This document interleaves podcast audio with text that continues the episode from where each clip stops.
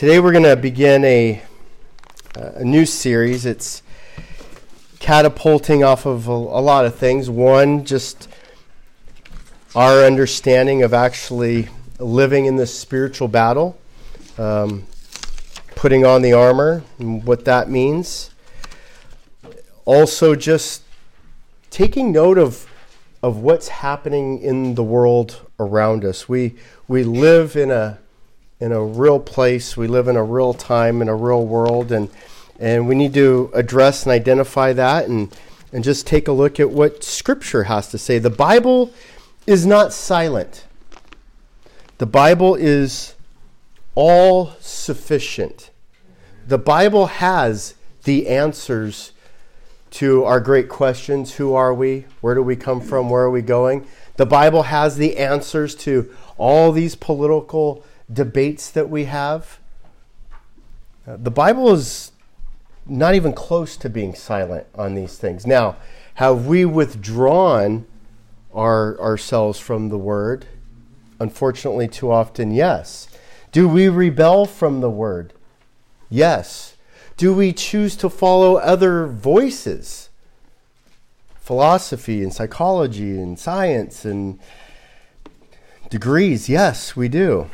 And so we want to take a look at what truth is. We want to understand that truth matters. Never before in human history has it mattered more than it does now when we live in a society that, by definition, has chosen, chosen a religion called postmodernism that literally denies truth. It undermines the underbelly of that there is even a truth to be found. Think about that for just a second. That the philosophy of this age is, is preaching to us, is teaching our children there is no absolute truth. Okay, now let me teach you. Teach me what? You just told me fifth grade teacher that there's no absolute truth. And you want to teach me science? You just told me, professor, that there's no absolute truth. And you want to tell me what morality is? Well, I would quote Romans Who do you think you are? Who do you think you are that you can define truth?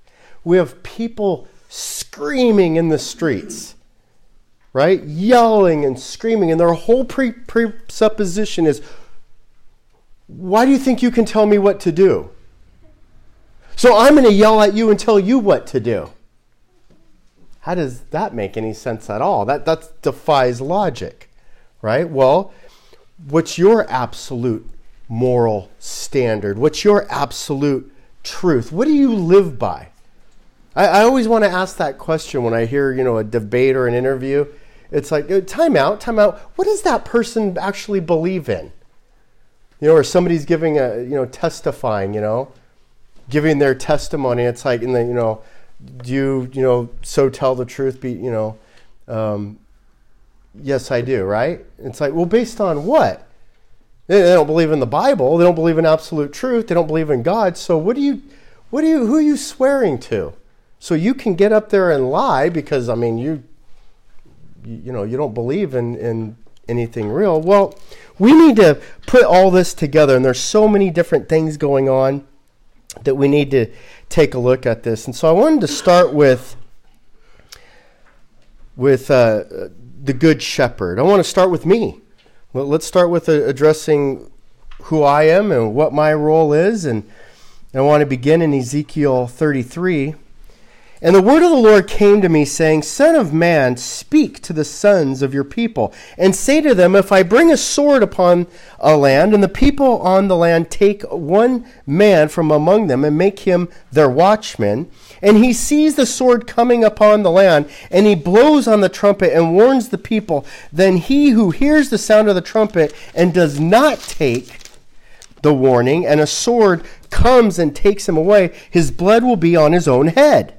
He heard the sound of the trumpet, but did not take the warning. His blood will be on himself. But had he taken a warning, he would have delivered his life. But if the watchman sees the sword coming and does not blow the trumpet, and the people are not warned, and the sword comes and takes a person from them, he is taken away in his iniquity, but his blood I will require from the watchman's hand.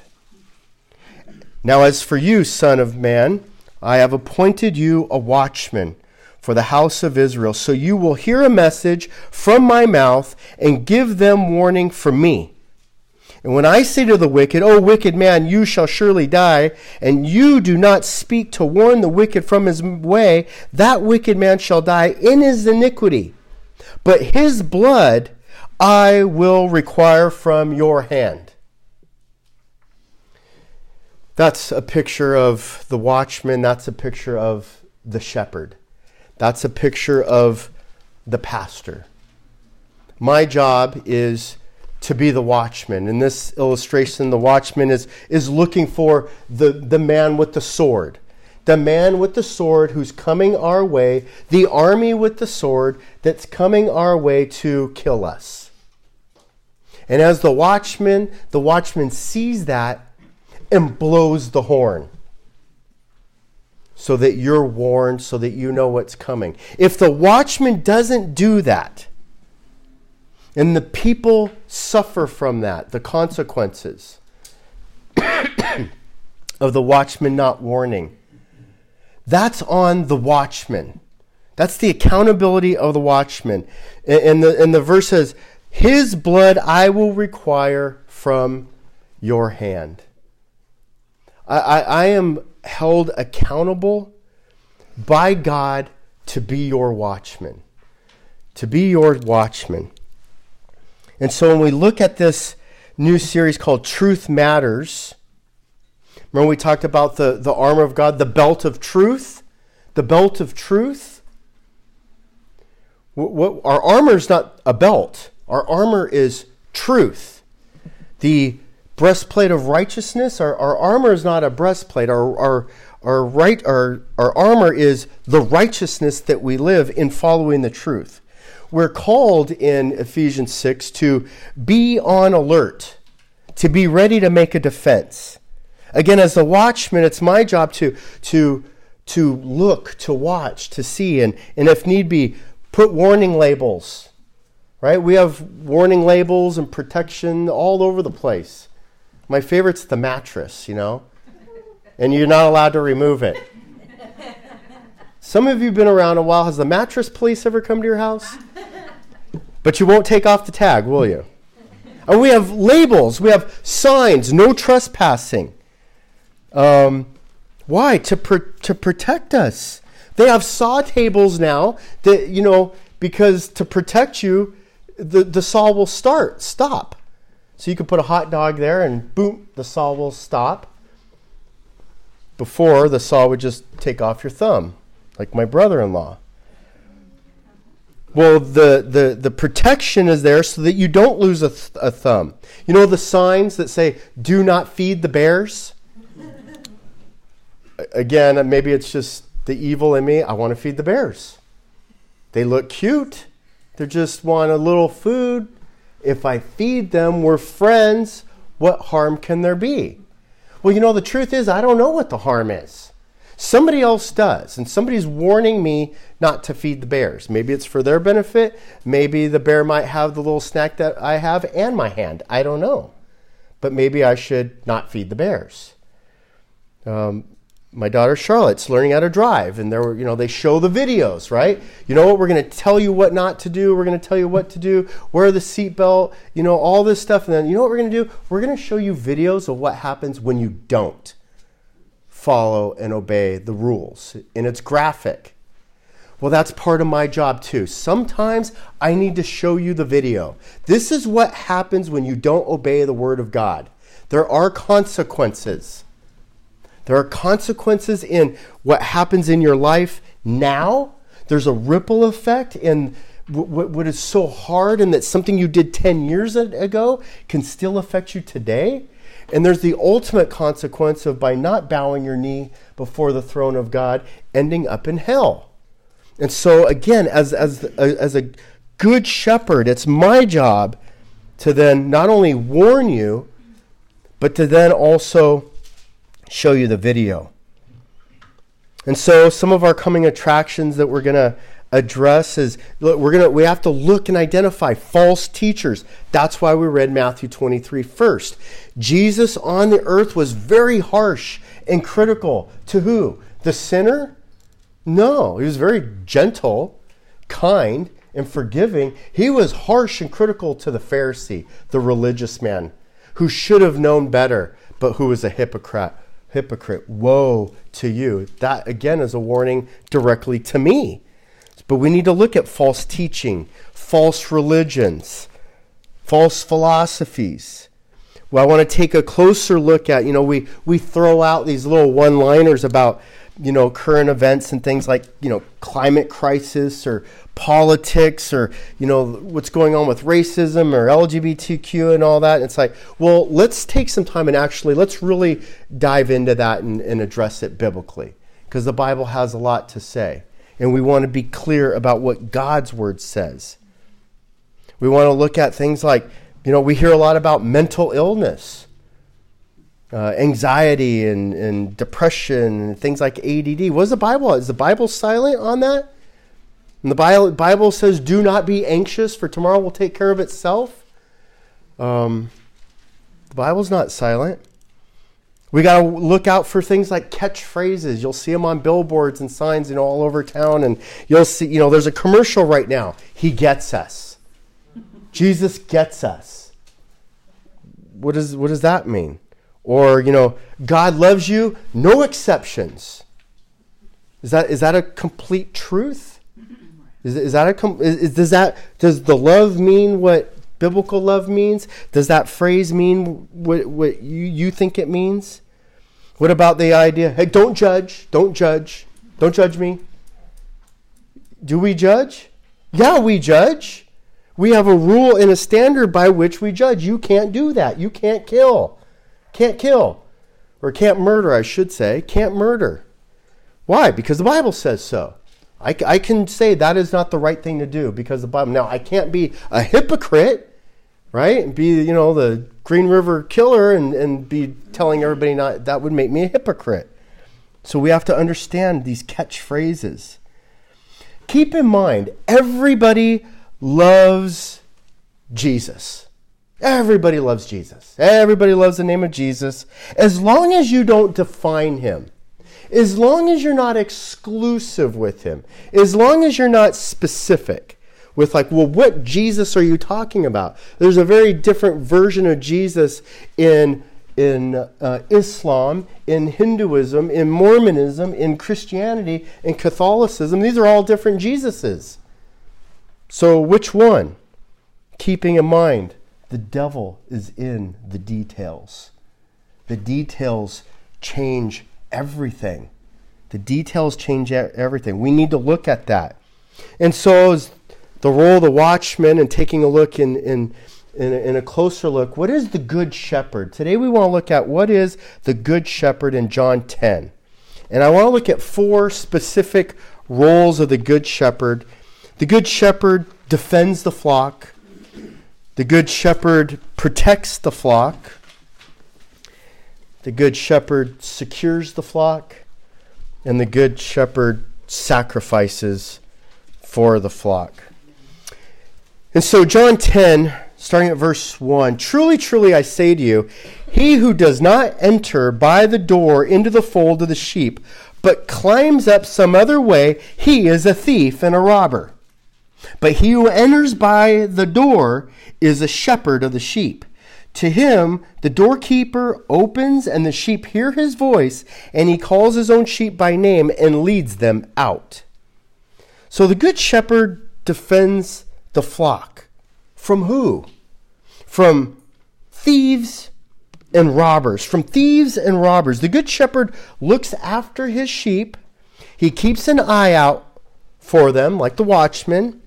And, it's, and it's his duty to, to guard, to, to defend the flock. Why? There is a clear and present danger of thieves and robbers we just went through a study, Ephesians 6, that the schemes and the plot of, of the wicked one, they're there. We're in a battle.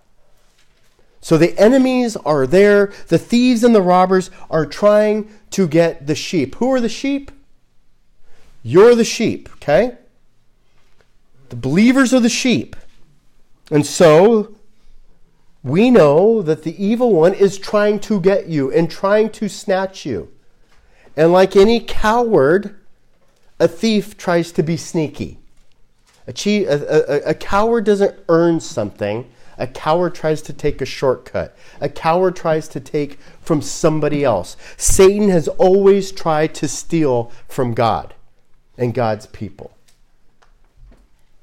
And so, the shepherd has to guard against these thieves and robbers. That means there are people who are trying to, hear me, steal you.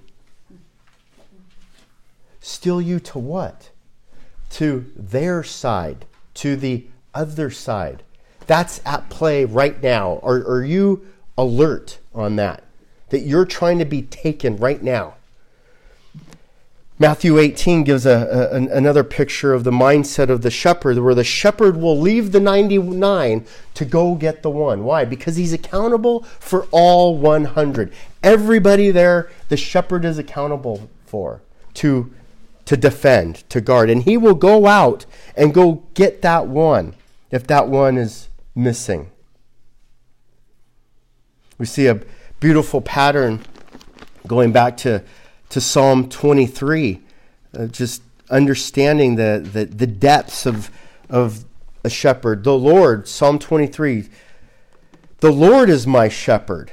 I shall not want. He makes me lie down in green pastures. He leads me beside quiet waters. He restores my soul. He guides me in the paths of righteousness for his name's sake. Even though I walk through the valley of the shadow of death, I shall fear no evil, for thou art with me. Thy rod and thy staff, they comfort me. Thou dost prepare a table before me in the presence of my enemies. Thou hast anointed my head with oil. My cup overflows. Surely goodness and mercy follows me all the days of my life, and I will dwell in the house of the Lord. The shepherd defends his flock, even while the flock is eating. The shepherd is there protecting the flock in the presence of the enemies with rod and staff in hand to fight off the enemy. It's a beautiful picture of how the, the rod and the staff defends from who? From the wolves. So the shepherd is ready to fight off the wolves. Some practical examples of this are, are I have to defend, I have to guard this pulpit. This, this is where we teach from. And so it's, it's my role, my job to, to defend this pulpit so that the people who, not anybody can just come up here and, and just teach and preach.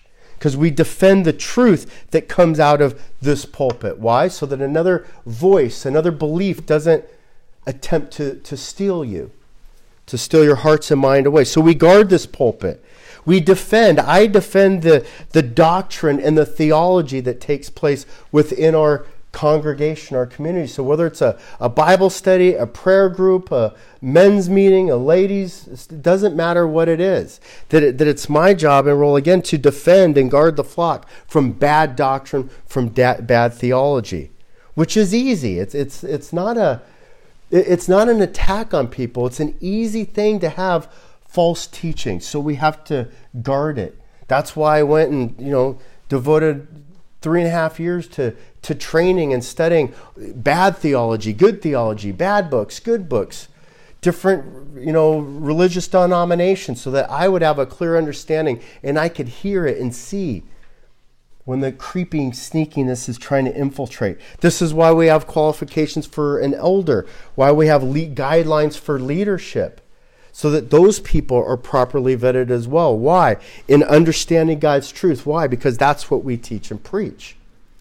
That's where it all comes from God's word.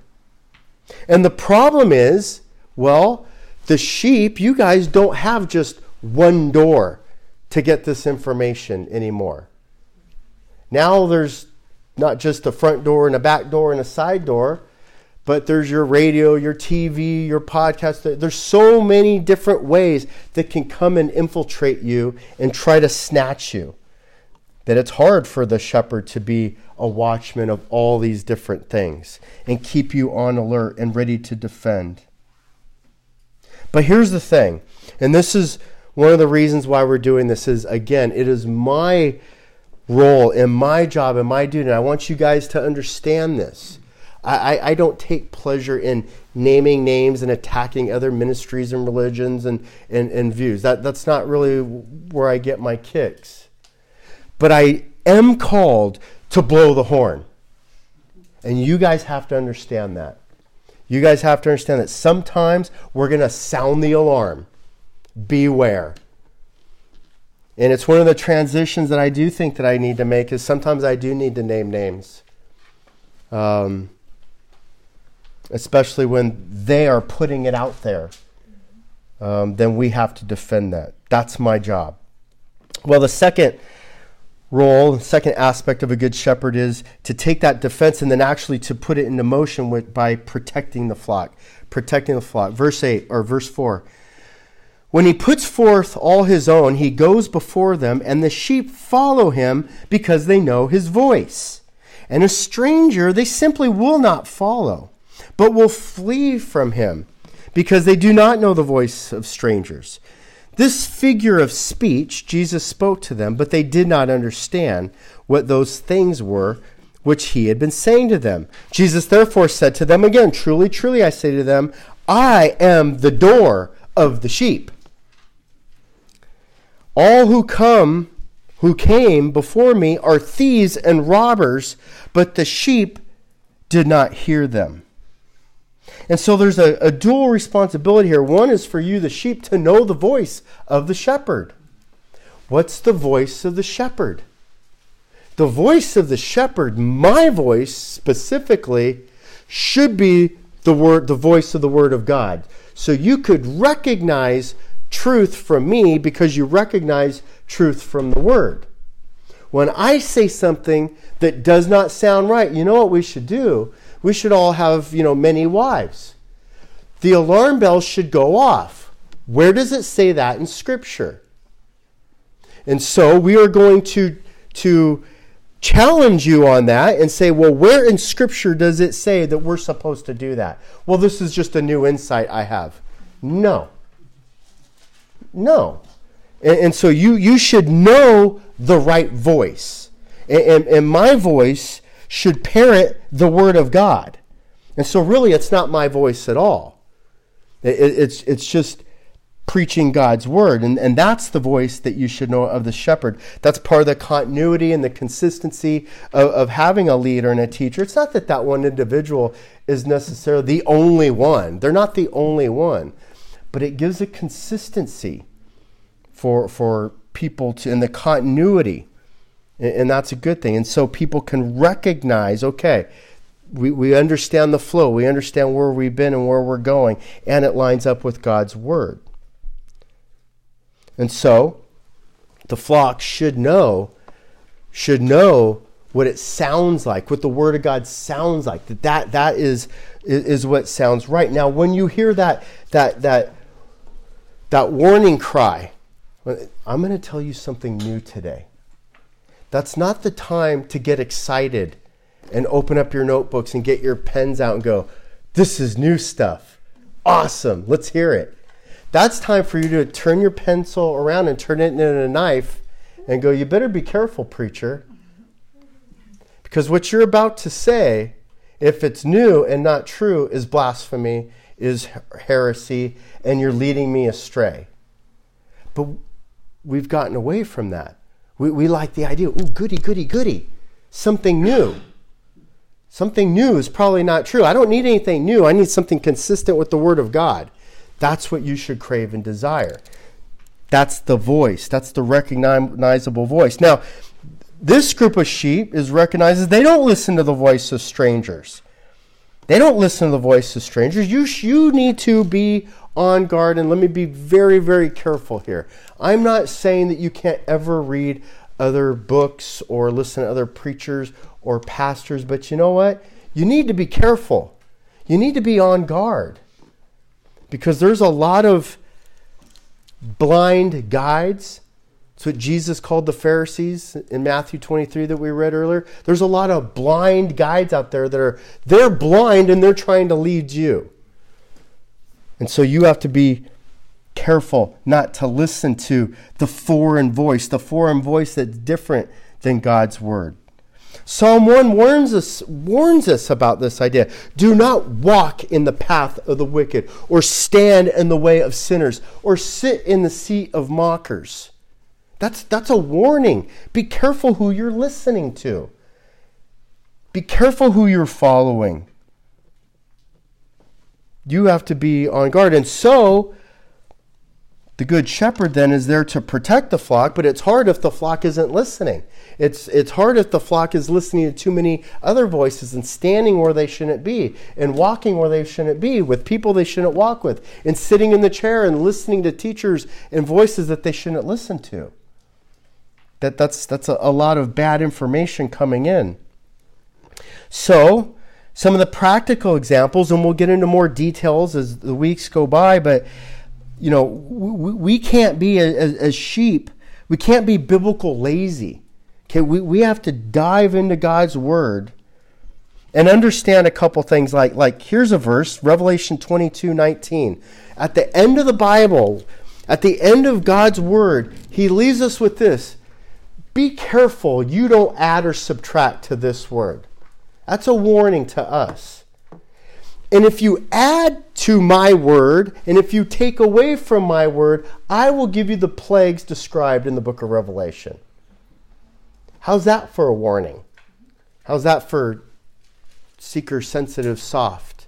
That's, that's a warning. That's a harsh warning. You better be careful how you add, add to God's word. Okay, with that in mind, sheep tend to be a little naive. They wake up in the morning, they want to go out, they want to go in the, in the middle of the field, they just want to eat and, you know, be together with other sheepy, right? And they just sit there, ho hum, don't care what's going on, don't know, we'll follow the crowd and the group. They're oblivious. Well, this is how the robbers and the thieves come in. And so they come out with like super cool movies, Jesus movies, right? They're, they're going to show you the things that that the Bible didn't show you. Why? Because you need to add to the Bible. It's not enough. You need more. So, one of the little deep dives that I did recently was looking at just just some clips, just a, a couple. I mean, I probably in total 20 minutes of The Chosen, right? And again, it's like here we have a ton of adding, a ton of subtracting, a ton of diluting the truth, embellishing the truth, contradicting the Bible, adding all these backstories to the characters that are not in the Bible. So we have, you know, John the Baptist is creepy John the Baptist now. That should be enough to turn it off right there. Um, Matthew is autistic. For some reason, that needs to be in there. Peter is uh, yeah, okay, Peter's a sinner, so I guess we can just say, well, then he was a gambler and adulterer. Um, see, th- these, these are things that are being added to Scripture. Why? Because the Bible isn't descriptive enough. We, we need more. We need to identify with them. Uh, the Jesus of the chosen, is he the Jesus of the Bible that walks in a town and says, Repent, for the kingdom of God is near? Well, not so far in two seasons where he's said that like twice, but what's always expressed is you got to find your heart, your heart, your heart, your heart. Touchy feely, touchy feely, touchy feely. It's an incomplete gospel. Yes, we have to guard our hearts, but we have to follow God's word. There's a time of repentance. You have to have the balance. And so portraying Jesus is a very difficult thing to do. Why I would never want to do it. I would never want to act. I would never want to write a, a movie we have God's word. We have plenty of God's word. We don't we need to add to it and get some kind of, you know, insight into to Jesus, right? It's very dangerous, very dangerous. What about this? What if you knew that the owner of the series, the CEO, and the executive producer, the one who produces the movies, what if, what if they were Mormon from another religion, which they are? Do you think maybe there's some influence there that you should be cautious of? What if you knew this? What if you knew this? That there are plans. What are the plans of this movie series, The Chosen? The plans are to have seven series. I guess they've just finished the second one. The plan's to have seven. Okay. You know what the plan is after that? The plan is to have another series. It's the Joseph Smith series. And you know what the plan after that is? It's the Mormon series. They're not even hiding who they are. And we have people that are having like churches and groups that are having parties. This is not the path. Um, and we have to be careful. And yes, they are clever. And yes, they um, uh, production value and all that kind of stuff usually do a, an amazing job, which is why it becomes even more dangerous. There's another really you know popular movie right now, the Jesus Revolution, which has a lot of great aspects to it. But but we have to be careful how we portray things like like sin. Are we glorifying sin? So when you have super pretty, attractive people who you know who are partaking in sin, but at the end of the story, you know they all love Jesus and everything. It's like yeah, but the whole story was like just like a, a fun part. That's that's not what we're trying to portray. Um, and again, let me be gracious. They're trying to produce good movies. It's just not easy.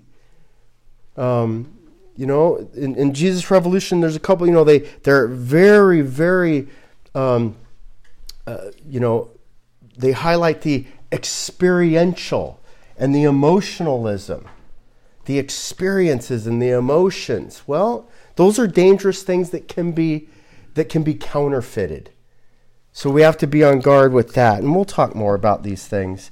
Um, but but it's like broken clocks, right? A broken clock can be right twice a day. So these things may have tons of element of truth in them. But what do we do with the with the with the prophet who's wrong once? We stone him. Because if we can't trust that guy, if you can't trust the teacher, then, then, then we're deceived. And that's what we have to be on guard with. And so part of my job as a good shepherd is to protect you from the books, from the podcasts, from the many different gates and the many different openings, from the false teaching, the, the, the movements, the health, wealth, and prosperity, the, the seeker friendly, the easy believism, the charismatic chaos, the experiential emotionalism, the progressive Christianity. And hey, can't we all just get along? Aren't we all just going to the same place and it's all the same thing anyway? No, that's called polytheism, Unitarianism. That's we, we we've had that for the beginning of time. And so that is my job is to protect you from these things. To defend and protect. And I'm not trying to be harsh, but the reality is we have to be on alert. Well, the third role and aspect is a good shepherd secures the flock. Secures the flock. Verse 9 I am the door. if anyone enters through me, he shall be saved. This is Jesus talking, right? He's the door. He's the way. He's the, the entrance. If anyone enters through me, he shall be saved. And I shall go in and out and find pasture. The thief comes only to steal and kill and destroy. That's supposed to alert you. Okay? That's not like, hey, he just wants you to wear a different color jersey. The goal is to kill and destroy you. You should be awake at that point. I came that they might have life and might have it abundantly. Jesus came to give us life and give it abundantly. He tells us, I am the door. Does that sound familiar? Remember the sheep recognize, the sheep recognize things? I am the door. I am the way. I am the way, the truth, and the life. No one gets to the Father but through the Son. There's only one way to God, and that's through Jesus, the Jesus of the Bible. There's no other way. And so, the, the one way entrance is Jesus. Jesus is the door. We better know who that Jesus is. We've got to know because there's a lot of doors. What's behind door number three? That are deceptive and can lead to your death and your destruction. Now, God's not here to be, you know, to just slam doors in our faces. In fact, the door, come on in, you go through the door of Jesus. It's, it's no different than on the ark. Look, Noah built an ark for 100 years. Hey, Noah, what are you doing? God told me to build an ark. He's going to send a flood. For a 100 years, Noah preached the same thing. When God brings judgment, the only way to be saved is to go through that door on the ark. Everybody else dies. One way to the Father. It's a pattern that we see throughout the Bible. And so, we have to resist the temptation to follow those other entrances. There's security in this entrance. There's security in, in following Jesus and, and following his way and entering in what is it? It's pasture, it's heaven. It, it's it's us together as the, the Christian community, the, the fellowship of believers. And that's my job is to secure this, to make sure that, that we're all safe. So that there's nobody in here who's a, a wolf in sheep's clothing. There's nobody in here looking to rob or steal or to misguide or mislead, intentionally or unintentionally it, it really doesn't matter. We were talking last week or a couple weeks ago about some of the the you know the pastors that are, are are pretty wicked and do some pretty bad things and are charlatans and thieves. And it's like, well, you know, do they do it on purpose or as an accident? It's like it doesn't matter. False preaching is false preaching. I, I don't really need to quote unquote judge the motive. I can look at the result. And so the shepherd helps is is preserving and securing the sheep who've been saved by Jesus. Jesus has, has saved us. He's protected us and shielded us. And so my job is to step in and, and be a part of that process and not only securing, but helping to give life abundantly. Again, we're not here to be killjoys. Jesus came to give life and give it abundantly, not to seek and destroy. And so, uh, a good shepherd is is helpful in that process. Our our life has has purpose. Our life has has meaning. Look, a, a sheep has go go to the, the, the fair. Sheep do all kinds of things. They provide, you know, food. You can eat sheep. You can have, you know, them as food. You can drink their milk. Uh, their their horns, their hooves turn into tools and horns and you know, you can use their, their wool as clothing. I mean, sheep have purpose. You have purpose. We have different gifts and talents that the Lord has given us to, to use.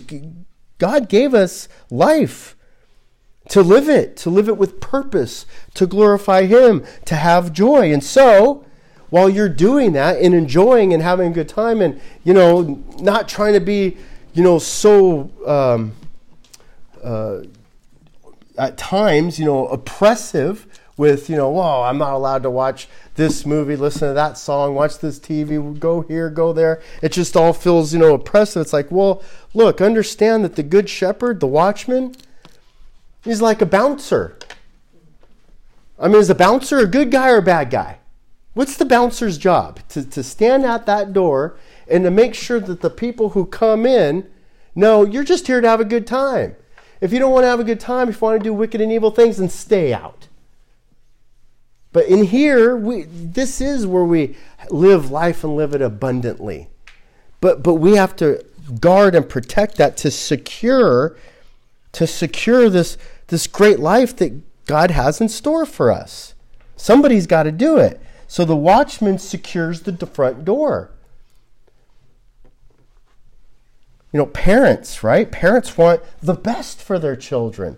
Parents want their children to have a great life, to have great lives, you know, and so parents all right, well, then I want to go here. You can't go there. Okay, well, I want to do this. Well, you can't do that. Well, I want to stay out this late. No, you can't stay out that. It's like, what? What? You don't, you don't let me do anything. I can't have any fun. Sure, you can have fun. Come through this door right here, and in the pasture behind me, that's where all the fun is. All the other doors, all the other stuff, be careful. Some of it will kill and destroy you. It's like Russian roulette. Well, finally, the Good Shepherd, the Good Shepherd sacrifices for his flock. Verse 11 I am the Good Shepherd. Now, keep in mind, by the way, th- th- this is Jesus, and so I, am I'm, I'm not pretending at all to be Jesus, okay? Uh, I, I dare to, to uphold my duty, my role, my responsibility using the example of Jesus. He is the example, He's my example. And so I'm going to do my best to, to walk like Christ, to be like Christ, to follow Him. Um, so I'm not making a, an equivalence of myself to, to Jesus. But in this example that Jesus is giving here, I am the good shepherd. The good shepherd lays down his life for the sheep. Jesus already did that. He who is a hireling and not a shepherd, who is not the owner of the sheep, beholds the wolf coming and leaves the sheep and flees, and the wolf snatches them and scatters them. He flees because he is a hireling and is not concerned about the sheep. But I am the good shepherd, and I know my sheep, and my sheep know me. Even as the Father knows me, I know the Father, and I lay my I lay down my life for the sheep. And I have other sheep which are not of this fold. I must bring them also. And they shall hear my voice, and they shall become one flock with one shepherd. For this reason, the Father loves me because I lay down my life that I may take it again. No one has taken away from me, but I lay it down on my own initiative. I have authority to lay it down, and I have authority to take it up again. This commandment I received from my Father. We see this beautiful picture here of, of Jesus' death, burial, and resurrection, of, of how he laid down his life for us, the, the, the flock, to give us life, to give it abundantly. And that's my job too. My job is also to be able and willing to sacrifice my life when the wolves come in. This is intimate, it's personal. Um, there may be, probably in most of our life, we haven't had those kind of opportunities, but I tell you, you go to other countries you go to Muslim countries, you go to China, you go to North Korea, um, different places of the world today. And as a pastor, you might have to literally, physically lay down your life. Are you willing to do that? A small example of that, and, and much simpler, is you know, you look at COVID and, the opportunity as a pastor to say, well, look, if, if it means that, that I go to jail or do, do you know by because i'm here opening the doors and preaching well then am i willing to sacrifice in that way? Well in, in that case yes. And so that's what we're called to do. We're, we're called not only to um, to defend the flock to protect the flock and to secure the flock but if if if all that comes to being you got to go through me and, and, and it takes me, then that's what it takes. It's it's the wily coyote, right? Matthew 7:15 says that a shepherd needs to fight off the wolves. Get this, in sheep's clothing. Wily Coyote, some of you grew up on those cartoons. Wily Coyote didn't walk in in his wolf outfit right, with weapons in hand and say, Here I am at the door. I'm here to take the sheep. No, he camouflaged himself in all kinds of different gear to hide himself as a wolf. Why? Because he's a wolf disguised as a sheep. So, what does that mean? Take a deep breath. That means the people in the room that could be deceptive wolves. That means in our Christian community, right? In our Christian community, the wolves that are in sheep's clothing, the, the preachers, the pastors, the, the singers, the songs. I was talking a couple weeks ago about, you know, uh, a, a very, very popular, you know, musical group. And it's like, well, are they good or bad? It's like, that's hard to judge at times.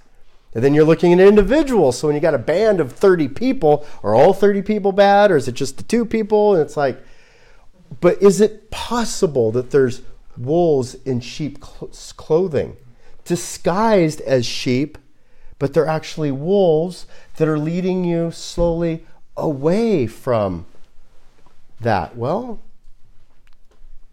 come to find out, a couple of them were.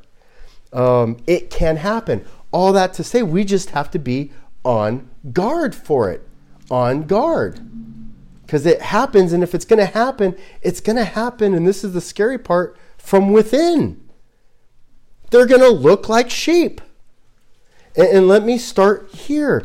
They're, they're, the preacher is going to look like a sheep, but he's a wolf. The elder is going to look like a sheep, but he's a wolf the the Sunday school teacher, the the guitar player, the it it trickles to the we, we have to be on guard, right? Well, that that that's part of my role is is to be on guard and to to vet and to protect and, and then to be willing to make make those sacrifices. Why? My authority, my authority wasn't to to die and be resurrected. I don't have the authority to do that. What I have the authority to do is to defend and protect and secure and sacrifice. I have the authority to do that. I have the authority to be selfless, to think of you before I think of me. That I have the authority to do. I have the authority to protect this pulpit, this ministry with God's word. I have the authority to do that. If I'm not quoting God's word, then you have the role and responsibility to be able to challenge that. Um, it's recorded. You just heard it. You can always come back and say, Well, you said, yes, you can. Okay, that's why I'm saying it. Ezekiel 33, the watchman. I am accountable. Don't you ever forget that. I am accountable before God to not only blow the horn, but to warn you. So I don't blow the horn and warn you because I take that lightly. I try to be very gentle, as gentle as I can, to, to be very kind. But there is a time and a place where we've got to blow the horn. And as we draw near the end, closer and closer, that horn's going to have to be blown. James 3 1, there's a warning don't let many of you become teachers, to become shepherds. Why? There's a greater accountability on me. If I were to say somebody's name or some denomination or some and and and criticize them wrongly, I'm accountable for that. That's why 1 Timothy 3 1, the qualifications of an elder, the, which, which I am an elder first and foremost, the qualification begins with being above reproach. I, I have to be above reproach in that. Well, as we look at that and understand, as we look forward to truth matters, why are we doing it? We're doing it because as a shepherd, I, I have to be a watchman. And so this is part of the process. The other thing we have to understand, and the elephant in the room is hey, look, as, as sheep, it's like, I just want to go out and eat, right? And, and, and live. I don't want to have to like worry about all every movie and what kind of weird things are in there and who's producing them and where, where this. I don't want to have to think about all that. I, I do. Sheep tend to, you know, Judges 17.6. Look, I, there was no king. And so what did they do? They did what was right in their own eyes. Uh, Proverbs says it five different times that man is, is, is destined to do a way that seems right but it, its end leads to death. Its end leads to death. Um, the naive believes everything. All of that. It's all good. It's Christian author. It's all good. No, it's not. Um, that, that naivety leads, Proverbs 14, 12 through 16, leads a prudent man away. A prudent man considers his steps and then will turn away from evil. Turn away from that. If in doubt, throw it out. It's too risky. We, we, it, it, it's literally Russian roulette. If I had a, a, a bunch of cups of, of you know lemonade out here and say, well, you know, some of them have like 20% arsenic in them, and some of them are like 80% and 5%, and you know, one of them's this one over here is that's the good one. That's the Bible one. Why would you reach for any other one? Why would you do that? Um, Proverbs 16:2 All ways um, of a man are clean in his own sight. Know, we all think that our way is the right way, which is why then we got to cross check it with, with Scripture. So, our goal in, in the Truth Matters then is like the Bereans, Acts 17 11, our, the Bereans with eagerness, with, with diligency, went to the Scriptures to see if it's so. Is this the way I should be thinking about the border? I don't care what you think as a Republican. I don't care what you think as a Democrat. I care what you think as someone who loves Jesus and follows the Bible. Does the Bible have anything to say on that? Does the Bible have anything to say about things like abortion? Yeah, I think it does, right? Um, and so, with all eagerness and diligence, we're going to be like Bereans. And then we can, we, we can, as Ephesians 6, we, we can stand firm. We can be strong, even though we know that the wicked one is there with the flaming missiles coming at us. Let's pray. Lord,